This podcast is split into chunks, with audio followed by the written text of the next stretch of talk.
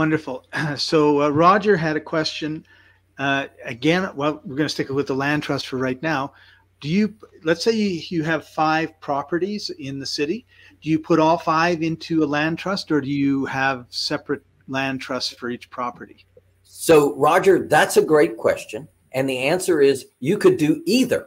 So, in other words, you could put all your, as I call it, eggs in one basket. You could put all five properties in one trust, or, and I think better, is to create a separate trust for each property. Now, what that does is it separates your assets from one another. So, if someone got hurt at a property, if somebody went after a particular property, and that they're going to sue that particular trust. Well, that's what they sued, but they didn't sue any of the other trusts. So that's an opportunity for you to separate your assets from one another. And it gets you into a powerful position to be able to win at um, at having folks. Now, I want to just make the point that I don't teach this to set people up for failure or to to give people permission to do the wrong thing out there in the world.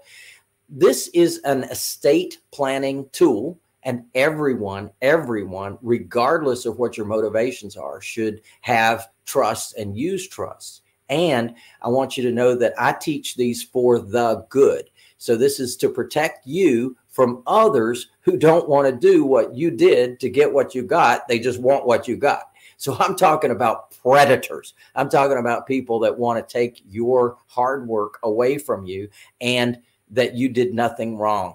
And we know that that happens out there in the world. You just have to look at the at the headlines and you'll see it. In fact, I've got a book around here somewhere called the Stella Awards and that the Stella Awards really tell you that the the facts about some crazy lawsuits that have happened, multi-million dollar lawsuits, where people have actually won the, the lawsuits that are the craziest things in the world. You probably remember the McDonald's lawsuit, right? $2.9 million, excuse me.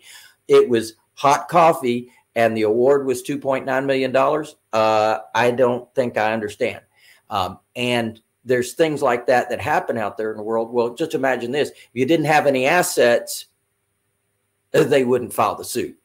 If you didn't have anything to go after, they wouldn't file the suit. So, as you think to yourself, how should I set myself up? The answer is not to own anything in your own name. So, if they go after you, good. I'm glad. And by the way, be sure and don't spell my name wrong because you got a judgment against me who owns nothing.